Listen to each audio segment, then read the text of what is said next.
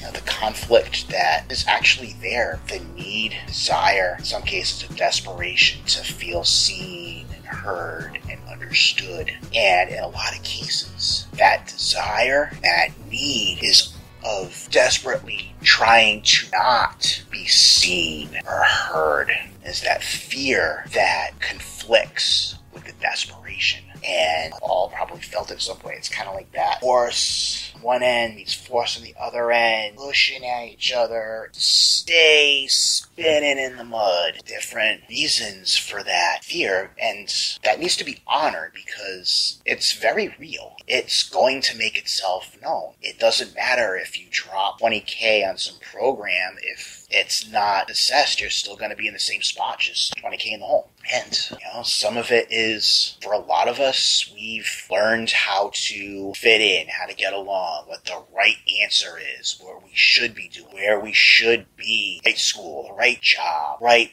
partner, the right kids, and the right activities, and the right promotions, and the right R. If we don't have family or partners or peers or superiors pushing their expectations on us, then there's the outside world doing the same thing with you see on TV and online and what's on social media and you got all this other stuff. Uh, there's people that feel like if they speak their truth, may actually be in some real danger from losing their job or being in a really dangerous domestic situation. Some people, it literally is like they have to hide to stay safe. It's not for somebody like me to judge or to try to push somebody to do a thing that they're just not ready to do. I don't for me to do that. What makes me any different than the family member whose consequences somebody fears. Trying to navigate that in terms of, you know, what this movement, what this mission's about. What does it look like to see somebody who's tied up in that conflict? And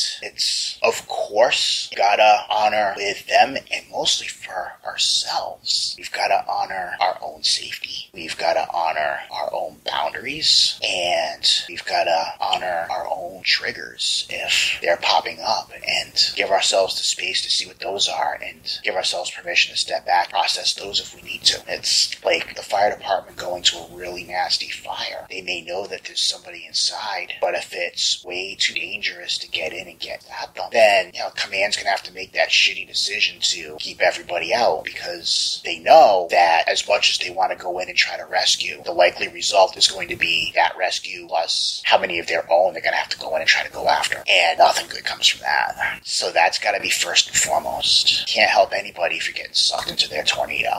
One from experience. And part of it is if it's all about seeing people for where they are, it's letting go of expectations and being present and being supportive and being unconditional. There, maybe it means continually sitting with them as they figure out how to pack the parachute. And even if your heart dreams of watching them jump from the plane, being at peace with sitting with the parachute for a while. I think for some people, that whole idea of being seen in that place and being honored in that place and not being judged in that place may help them to be a little bit more ready to take other steps and eventually go. But again, that, that's not a thing that can be controlled. Just like you can't control ultimately what kind of quote unquote safety people decide that they're going to stay in. No matter how messed up or how flat out dangerous it looks like from outside eyes, people are gonna do what they know until they know it stops working while honoring your own boundaries and your own safety. It's a matter of being present with them until they maybe figure it out. But ultimately, everybody's got to make their own choice to figure it out. Everybody's got to choose what point they're ready to take whatever step or whatever leap. And that's part of the process of being able to see somebody is to just honor and accept them for where they're at, their talents, their skills, what makes them special, but also honoring what scares the shit out of them and being present for that too. It's not easy. It's not supposed to be easy.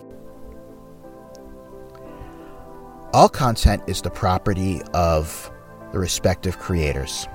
If there is a miscredit, please reach out to the host to have that rectified.